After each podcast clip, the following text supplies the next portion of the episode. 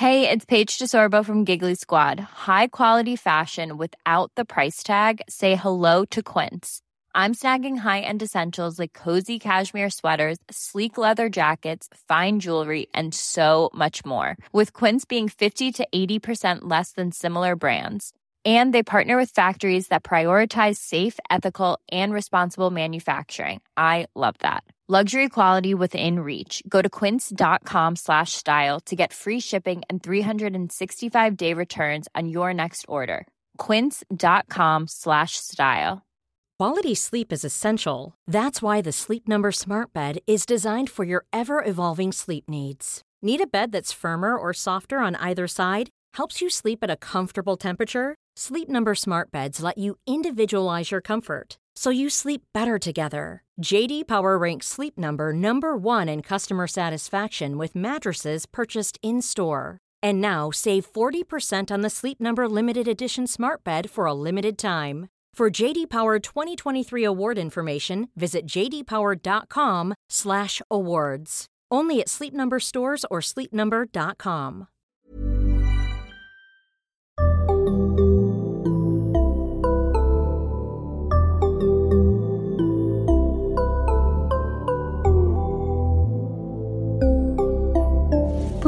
Barnpsykologerna. Välkomna till Barnpsykologerna, en podcast med Liv Svirsky och Lars Klintvall. Och idag är det vi som pratar, Lars. Hej Lars! Kul, hej! Ja, jättekul. Det var länge sedan känns det som. Eh, och vi ska prata idag om utvecklingspsykologi ur ett beteendeterapeutiskt perspektiv. Det låter ju svårgenomträngligt så, men och jag, jag tänker Lars, jag öppnar precis så. Vad är det för något? Ja, men kan man tänka att det liksom är teorin bakom KBT för barn och ungdomar typ? Som man inte oftast pratar om. Man pratar ju liksom om de konkreta interventionerna så här, för sömninterventioner eller för autism eller för depression. Så här. Men det finns ju liksom en gemensam vetenskapssyn eller liksom teori bakom alla de där. Och så kan man möjligen säga också att utvecklingspsykologi är ju något som det pratas om i ganska många sammanhang. Och det skrivs böcker och så. Och då kan man väl helt enkelt säga att det här är den beteendeterapeutiska synen på hur utveckling sker. Ja, precis. Det finns massa olika skolor. Liksom. Just det, precis. Ja, och det som utmärker den här skolan framför allt tror jag, det är ju det här med att den är liksom Dels att den är liksom pragmatisk i meningen att man är intresserad av vad man kan påverka hos ett barn för att liksom hjälpa den i rätt riktning. Att det är därifrån man kommer. Liksom så här. Vilka variabler kan vi skruva på för att göra att barnet mår bättre eller klarar sig bättre i sin miljö? Och därmed är ju liksom det här en teori som kommer ifrån behandling, att man testar saker och så märker man vad som funkar och därifrån har man liksom byggt teorin. Det är därför man hela tiden pratar om det här med liksom förstärkning och förstärkningsscheman och vilka färdigheter barnet ska lära sig och sånt. Att det är liksom det synsättet på vad utvecklingspsykologi är. Mm. Vad är utveckling då? Ja, eller hur? För, nej men, och jag tror att, att alla mina kompisar som har fått barn, de har någon, någon app som jag inte vet vad den heter, som är så här, nu är ditt barn i den här fasen. Ja, nu, ja, du vet. Mm. Och, när man, och när vi pluggade så hade vi ju säkert att man lärde sig om Piaget och Vygotsky och de här, mm. gud, det här är ju genant, jag vet inte ens vad de heter.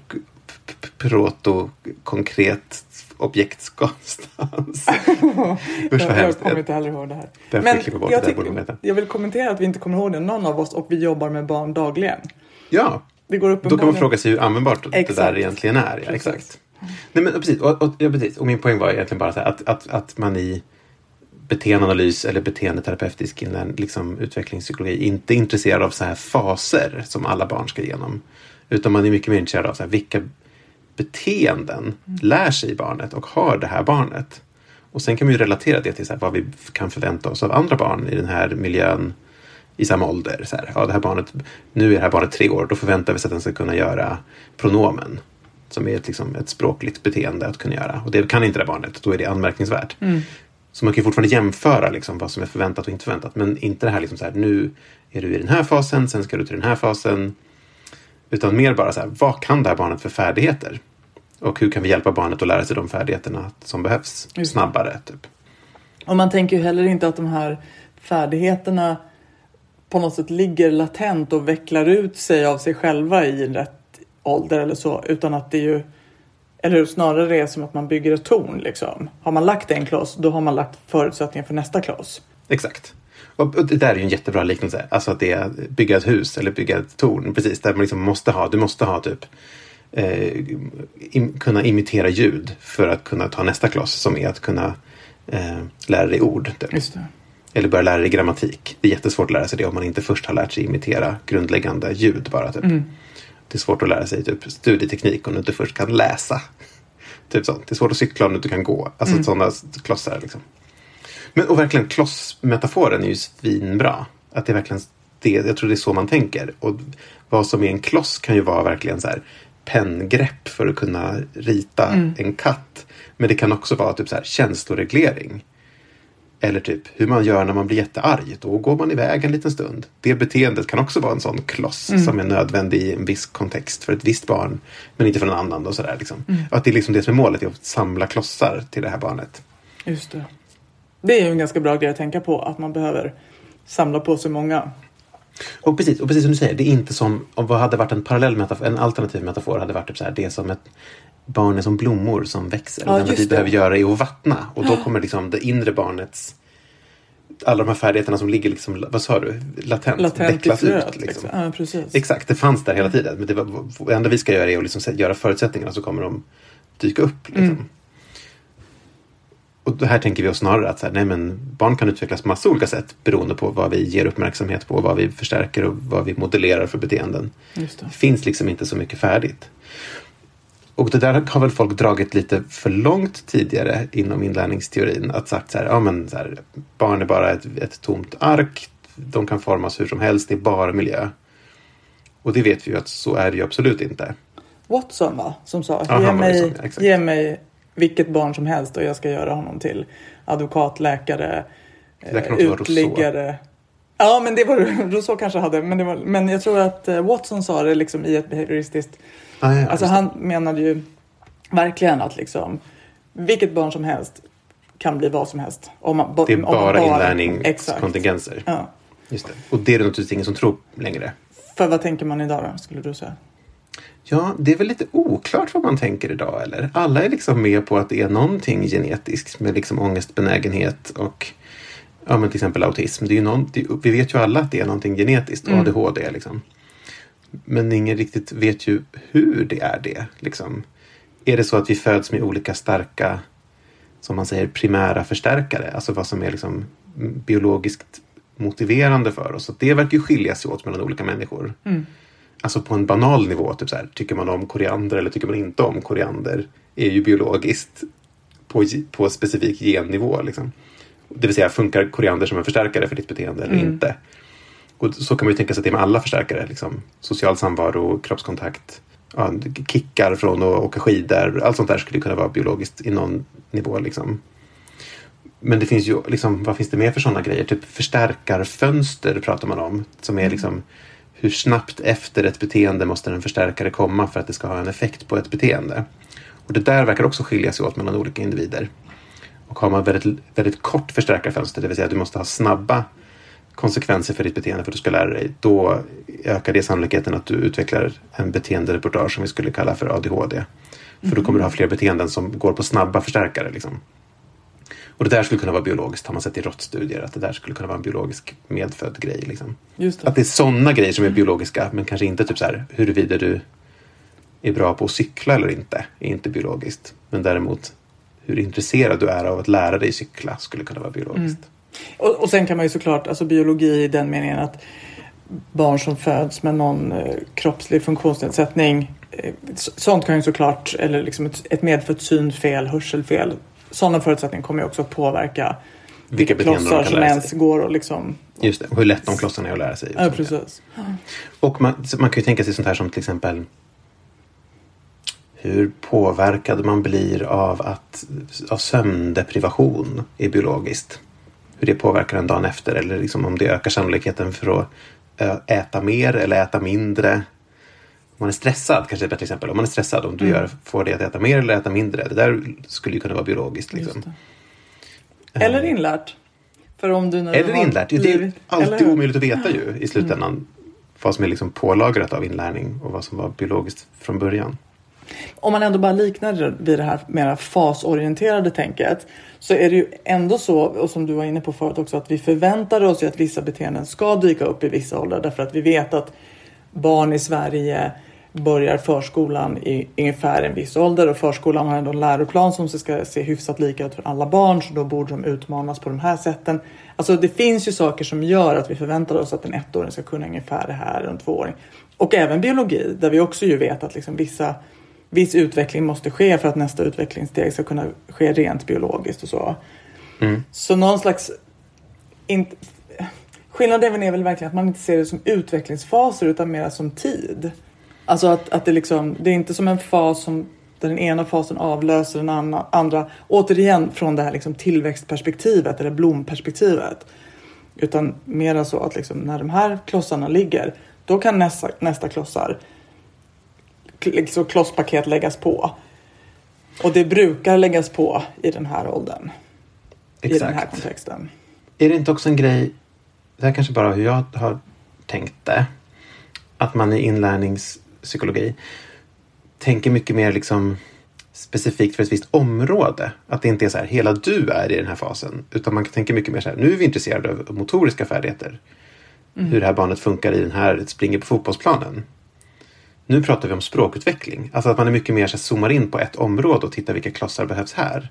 Än att man skulle ha en idé om att barnet, hela barnet är i någon viss mm. utvecklingsfas. Det. Och det här hänger också upp med min, min doktorandhandledare sa alltid en smart sak, kommer jag ihåg när vi diskuterade studier, som var att om man ska träna, om man gör en studie och så vill man att barnet ska bli bättre på någonting, typ perspektivtagande är en jätteviktig färdighet.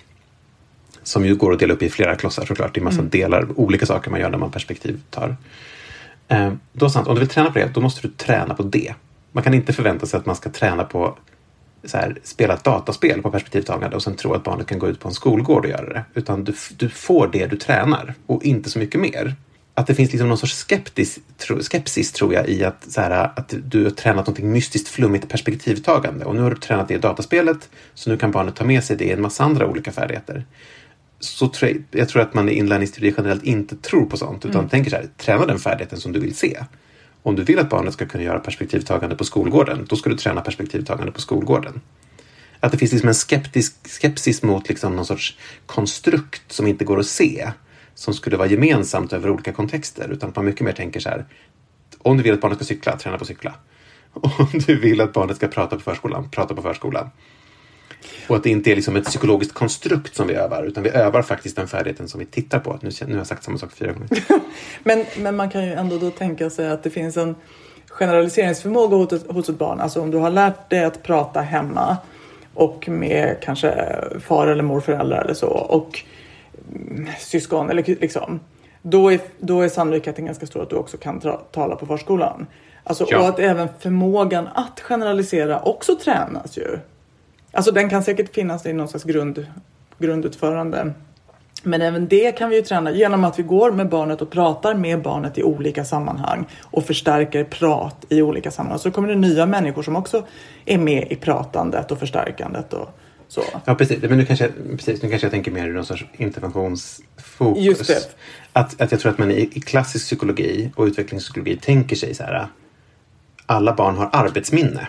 Och vi kan träna mm. arbetsminnet och då kommer man ta med sig det i en massa delar av livet. Mm. Och det finns liksom den här, den här konstruktet arbetsminne som vi i och för sig aldrig ser men det går att träna. Mm. Medan man inlärningspsykologiskt hade sagt så här, nej men det där är bara något flum.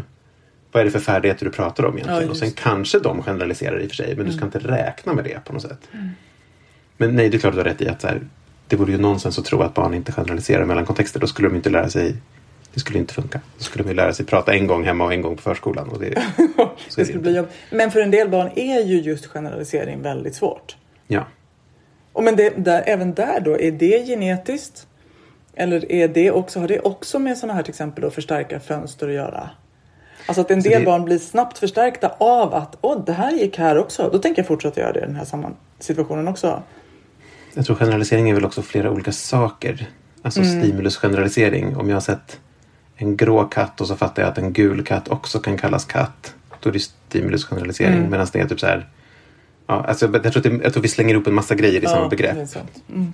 Men det är klart att någonting av det där är biologiskt. Människor är ju exceptionellt bra på att generalisera på ett sätt som inte andra djur verkar vara. Hey, I'm Ryan Reynolds. At Mint Mobile, we like to do the opposite of what Big Wireless does. They charge you a lot, we charge you a little. So naturally, when they announced they'd be raising their prices due to inflation, we decided to deflate our prices due to not hating you. That's right. We're cutting the price of Mint Unlimited from $30 a month to just $15 a month. Give it a try at mintmobile.com slash switch. $45 upfront for three months plus taxes and fees. Promo rate for new customers for limited time. Unlimited more than 40 gigabytes per month. Slows. Full terms at mintmobile.com. Planning for your next trip? Elevate your travel style with Quince. Quince has all the jet setting essentials you'll want for your next getaway, like European linen, premium luggage options, buttery soft Italian leather bags, and so much more. And it's all priced at 50 to 80% less than similar brands. Plus, Quince only works with factories that use safe and ethical manufacturing practices. Pack your bags with high-quality essentials you'll be wearing for vacations to come with Quince. Go to quince.com slash trip for free shipping and 365-day returns. Quality sleep is essential. That's why the Sleep Number Smart Bed is designed for your ever evolving sleep needs. Need a bed that's firmer or softer on either side? Helps you sleep at a comfortable temperature? Sleep Number Smart Beds let you individualize your comfort so you sleep better together. JD Power ranks Sleep Number number 1 in customer satisfaction with mattresses purchased in-store. And now save 40% on the Sleep Number limited edition Smart Bed for a limited time. For JD Power 2023 award information, visit jdpower.com/awards. Only at Sleep Number stores or sleepnumber.com. Men då kommer man också in i en annan grej som jag tänker är viktigt med, med jag vet inte, nu byter vi begrepp hela tiden. Om man kallar det för beteendeanalys eller inlär, inlärningspsykologi eller vad vi kallar det. Utvecklingspsykologi ur ett beteendeterapeutiskt perspektiv. För att ta det Bra. mycket smidiga begreppet. Bra. Nej, men det är det här fokus på språk som är så otroligt centralt. Att man tänker sig dels att språk är som egentligen vilket beteende som helst om man ska hårdra det lite. Att säga någonting är ett beteende. Liksom. På samma sätt som att peka på någonting eller kasta en boll är ett beteende. Liksom. Eh, och att det är liksom det verkligen jag tror faktiskt att påståendet är det är det som skiljer oss från djuren.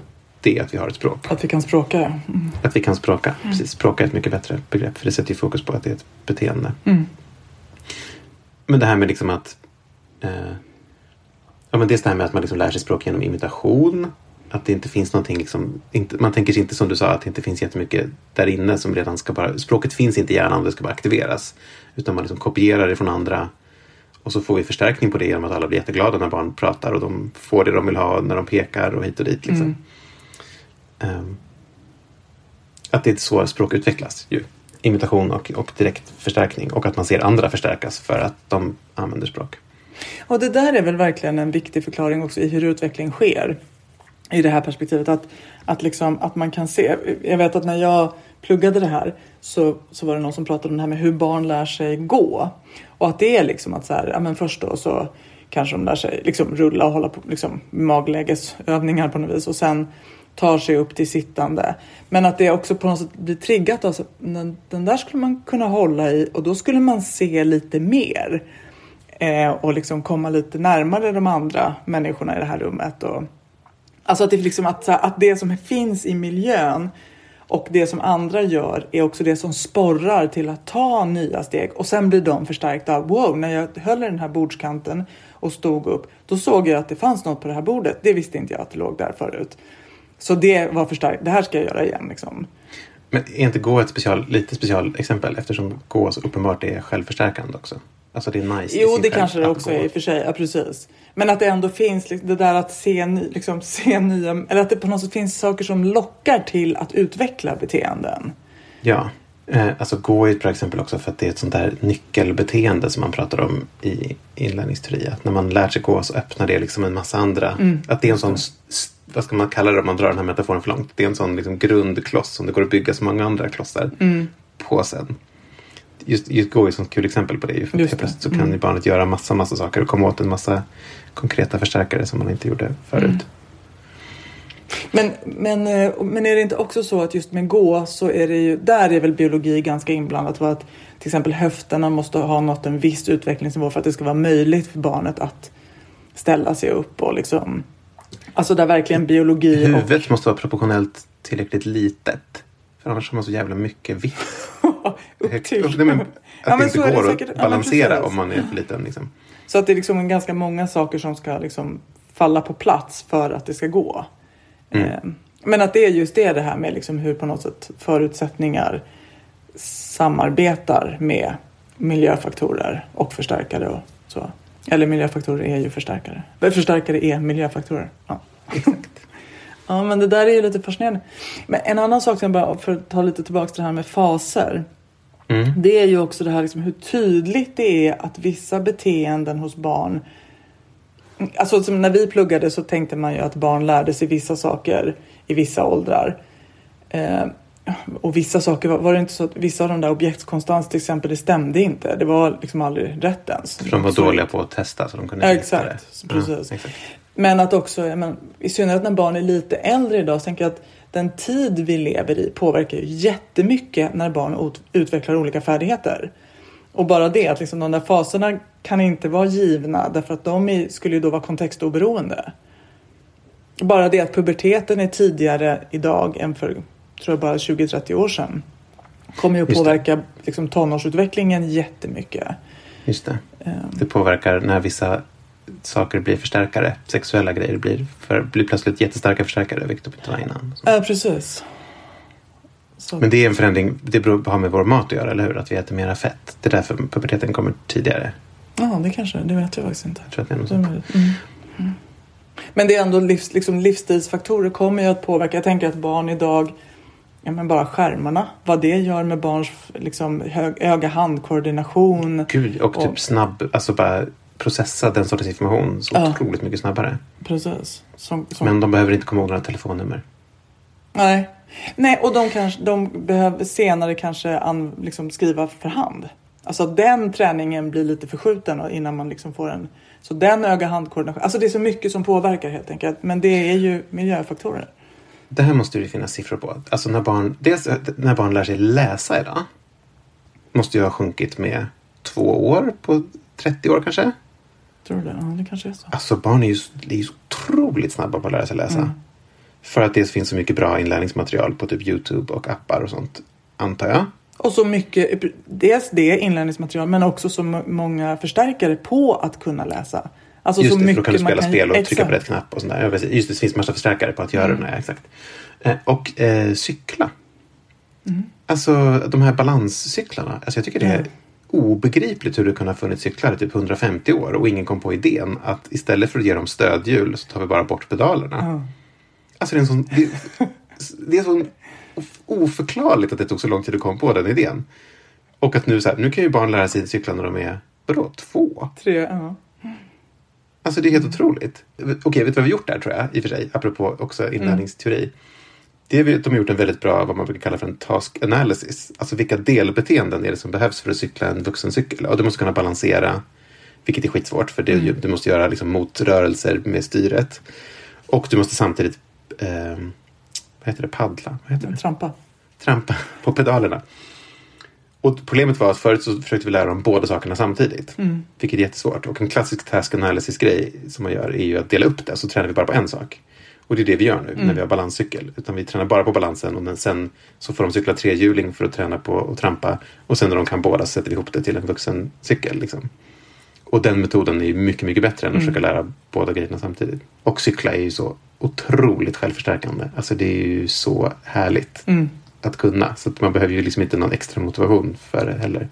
Och så kommer man fortare fram till grejer och slipper det urtråkiga gåendet. Exakt. Eller kommer du, jag minns att lära sig cykla var helt ett trauma. Jag minns att, att eh, min pappa sprang med en sån här stång bakom. Och sen så lurades han och höll inte i stången det plötsligt. Och så trillade du. Och Precis så när trillade du fick veta det. Så. Exakt. För det var ju någon läskig backe. Typ. Alltså jag minns det jättetydligt. Mm. Ja, det funkade ju. Jag lärde mig cykla. Men det var ju ett konstigt sätt att göra det på i Mm. efterhand. Som alla gjorde. Och nu finns det ett mycket bättre sätt. Ja. Kan man ha den nytta av det tänket i annat, andra fall då när man ska träna barn på saker? Att faktiskt försöka hitta del, liksom miniklossar som kan komma in emellan. Ja, men är det inte typ alltid det man gör? Det är kanske inte sant. Men att det där med... Jag vet inte om du håller med om att det är liksom en task analysis, men att man funderar över så här, men vad är det vi förvänt, vad är det vi önskar att barnet gjorde i den här situationen då? dåligt exempel. Barn som självskadar. Och så undrar man, okay, vilken situation gör de det i? Alltså vad fyller det här för funktion hos barnet? Ja, det är för att lindra ångest. Och då funderar man över, okej, okay, vad skulle det kunna finnas? Vad är det för beteende som det här barnet inte kan? Alltså byggkloss som saknas, som den skulle kunna göra i den situationen. Eller är det ändå liksom så man analyserar nästan alla problem väl? Vad skulle barnet kunna göra? Barnet är superrädd för en hund. Vad skulle barnet kunna göra istället för att springa därifrån? Och så funderar man över vilka klossar det skulle kunna vara. Närma sig, typ. Och så funderar man över hur skulle, jag, hur skulle vi kunna öka sannolikheten för att barnet gör det här beteendet i den här situationen? Men Jag tänker ju att eh, liksom en vanlig förälder, alltså som förälder att man också kan tänka på det utifrån så vad är det jag vill att, jag vill att mitt barn ska kunna sitta still vid matbordet och äta upp sin mat. Eh, stor utmaning för de flesta barn ju i och för sig, men ändå liksom. Och att även där då tänka att det liksom är lätt tror jag att man kanske tänker gör slutbeteendet och talar om det för barnet. Men att man skulle ha större nytta av att... Vadå till exempel, vad skulle man göra då? då? Alltså istället titta på liksom, vad behöver barnet för att sitta, kunna sitta kvar och äta? Ja, men behöver det liksom underhållas lite vid matbordet? Sitter det okej? Är stolen okej? Är den skön att sitta på en lång stund? Eh, alltså att liksom bryta ner Just även där, det. just där kan det ju vara att det finns andra beteenden som konkurrerar som blir förstärkta. Just det. Typ, Ska om man man ta går bort därifrån dem? då får man spela dataspel. Ja. Så det är klart att man hellre gör det. Precis. Ska man ta bort dem eller ska man lägga, liksom, lägga dem som förstärkare på att man har suttit kvar? Men just det där att man, liksom, att man kanske är snar till att dels liksom säga till barnet att den ska utföra slutbeteendet men också tror jag att ganska många föräldrar kan ha en oro för varför kan inte mitt barn det här? För det verkar alla andra barn kunna i den åldern. Och så blir man lite upptagen av det, att mitt barn gör inte riktigt som alla andra. Och att kanske våga släppa det och istället fundera på liksom, okay, vilka kl- klossar har mitt barn och vilka klossar behöver jag lägga till? Det är klart att, att det att ett barn inte kan något som väldigt många andra barn i samma ålder kan, det kan ju vara ett observandum. Det är inte så att man inte ska bry sig om det överhuvudtaget. Eh, men man kan också tänka i klossmetaforen. Liksom. Nej men, ja precis. Är det inte, är inte poängen snarare man behöver oftast inte gå längre än att bara se det här beteendet skulle mitt barn behöva. Och det här beteendet och det här beteendet och det här beteendet skulle mitt, mitt barn må bra av. Och det, analysen kan nästan stanna där. Man behöver inte säga ADHD. Mm, nej, precis. Det är ju vårt. Det kanske inte är så intressant om man inte Nej. tänker att det här är ett superstort problem och barnet behöver liksom, medicin. Mm. Kan det ju vara i det fallet. Men det här sättet att tänka då kring utveckling, barns utveckling och liksom utvecklingspsykologi. Vad skulle du säga att det har för fördelar, nackdelar? Man får hoppas att fördelen är att det, att det är en teori som hjälper en att förändra barn på ett sätt som ligger i deras intresse på ett effektivt sätt. Eller hur? Och det, I den mån man kan tänka att liksom KBT och tillämpad beteendeanalys för autism och sånt där är liksom applikationer av det här så har vi ju god evidens för att det gör det. Eller hur? Verkligen. Men, jag tror, men nyckeln tror jag utifrån, tänker jag i alla fall, du får säga om du inte håller med, eller vad du ska, hur man kan nyansera det. Det är ju liksom att man inte har fokus på liksom egenskaper och de här psykologiska konstrukten utan verkligen pratar om beteenden. Eller färdigheter hellre än förmågor, ett annat sätt att uttrycka det där på. Och att liksom all intervention, eller allting som handlar om att hjälpa barn handlar om att om det inte är så här förändra kontexten. Alltså barnet är med en misshandlande förälder. Då ska vi ta bort den föräldern. Barnet ska inte lära sig någonting. Det är bara föräldern som ska, eller kontexten som ska ändras. Men oftast är det ju ändå att barnet behöver lära sig någonting. Och då är verkligen tror jag nyckeln här är att tänka. Vad, vad menar vi? Vad är det för konkreta beteenden som vi vill att barnet ska göra i den här situationen då? Som kommer vara bättre. Alltså vilken byggkloss behöver komma in i barnets färdighet i repertoaren. Och fundera över hur kan jag öka sannolikheten för det? Och det kan ju vara att liksom gör, ha hittat på ett bättre sätt att ge instruktioner så att man märker att barnet faktiskt gör någonting annorlunda. Nu står jag bara och snackar och säger massa långa motiv- motiveringar för barnet. Så här, du, det måste bli rättvist för alla och därför ska man få välja plats så här, som inte barnet hör. Utan verkligen fundera, vad kan jag säga som gör att barnet eh, förstår och ändrar sitt beteende? Och påminnelser och allt sånt där. Men också såklart, så här, hur kan vi liksom ge pepp och förstärkning och uppmärksamhet så snabbt som möjligt efter att barnet har gjort beteendet? Och kanske sluta ge förstärkning på andra beteenden som konkurrerar med det där bra beteendet. Och det kan ju också handla om till exempel exponering. Om det är att barnet inte vågar göra någonting för att någonting är läskigt. Då kan det vara att man måste öva på att vara, vara nära det läskiga så att man märker att det inte är så farligt så att man vågar göra beteendet. Mm. kan det ju också vara.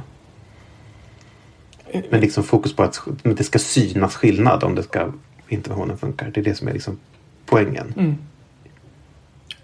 Ja, men jag håller helt med att det här är ett sätt att fokusera på problem så att man uppnår skillnad som syns.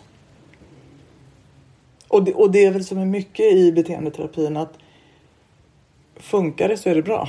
Alltså att det, är liksom, det, det liksom användbara är på något sätt ett slags facit. Exakt. Men tror inte du att en vanlig kritik mot det vi precis sa är att man struntar i vad barnet förstår till exempel? Att man bara pratar om konkreta beteenden och inte om man förstår barnet av varför man ska vara snäll. Om den bara får belöning och uppmärksamhet när den är snäll men den förstår inte varför man egentligen ska vara snäll. Eller det känns väl som en vanlig kritik. Ja, det kanske det är. Vad tänker du om det? Att det ska på något sätt så här komma genuint. Det blir inte genuint om man gör så här. Nej, men jag tänker att så här, det är så här vi lär oss att vara snälla och allting också. Alltså det kan som sagt, det kan finnas något biologiskt i det liksom. Delvis, det är svårt att uttala sig om. Men att, att det är väldigt liksom. Det är klart att det finns nog biologi i till exempel att kärlek och lust och sådana känslor känns på ett väldigt lustfyllt sätt. Alltså våra kroppar reagerar på sätt som vi tycker om på känslor. Och, och när de känslorna och reaktionerna kopplas till att vara snäll till exempel, ja då blir det väldigt förstärkande att vara snäll. Så, så de hänger ihop. Eh, jag tror liksom inte att vi kan frikoppla. Vi, vi lever i kontext och vi lär i form av förstärkning. Alltså i re, re, relation till kontext hela tiden. Det är så det går till. Oavsett vilka förutsättningar vi har för det så är det så vi lär oss. Så att liksom, det där blir någon slags liksom filosofisk diskussion men den kanske inte har, är så applicerbar på, på verkligheten. Men jag vet inte, det kanske var det du precis sa. Men, men ja, precis. För att, eh, man skulle kunna tro att, att barn först förstår varför det är viktigt att vara snäll, exempelvis, och sen börjar de vara det. Men att, och därför blir det fel att liksom belöna eller ge uppmärksamhet på snällbeteenden.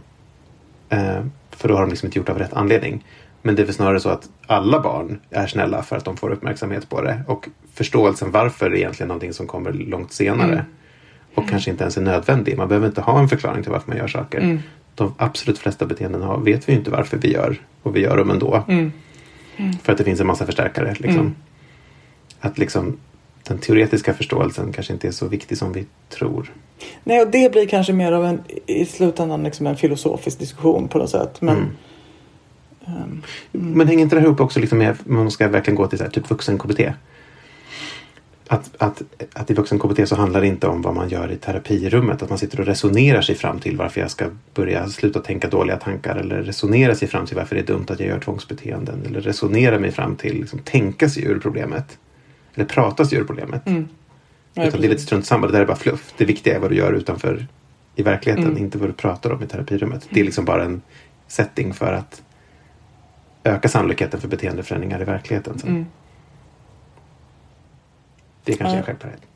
Ja, det vet jag inte. Nej, men jag tycker, och jag tycker på något sätt där att, att, att vi jobbar. Jag tror liksom inte att bara att vi ska prata om dig och mig utan så att, de som, att när man jobbar med KBT att man inte kan sin utvecklingspsykologi enligt andra sätt att se på utvecklingspsykologi.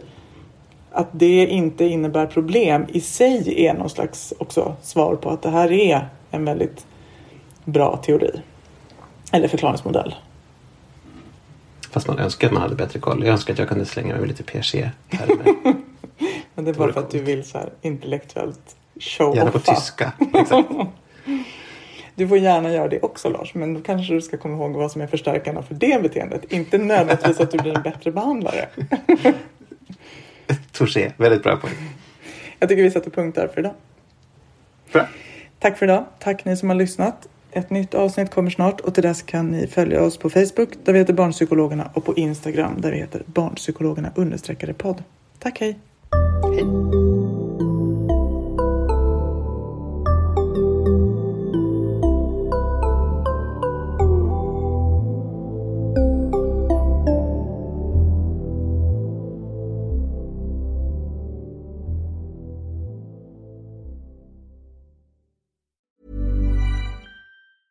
Planning for your next trip? Elevate your travel style with Quince. Quince has all the jet setting essentials you'll want for your next getaway, like European linen, premium luggage options, buttery soft Italian leather bags, and so much more. And is all priced at 50 to 80% less than similar brands. Plus, Quince only works with factories that use safe and ethical manufacturing practices. Pack your bags with high-quality essentials you'll be wearing for vacations to come with Quince. Go to quince.com/pack for free shipping and 365-day returns. When you make decisions for your company, you look for the no-brainers. And if you have a lot of mailing to do, stamps.com is the ultimate no-brainer. It streamlines your processes to make your business more efficient, which makes you less busy. Mail checks, invoices, legal documents, and everything you need to keep your business running with stamps.com. Seamlessly connect with every major marketplace and shopping cart. Schedule package pickups and see your cheapest and fastest shipping options from different carriers with rates up to 89% off USPS and UPS rates. And with the stamps.com mobile app, you can take care of mailing and shipping wherever you are. Make the same no-brainer decision as over 1 million other businesses with stamps.com. Sign up with code program for a 4-week trial plus free postage and a free digital scale. No long-term commitments or contracts. That's stamps.com. Code program.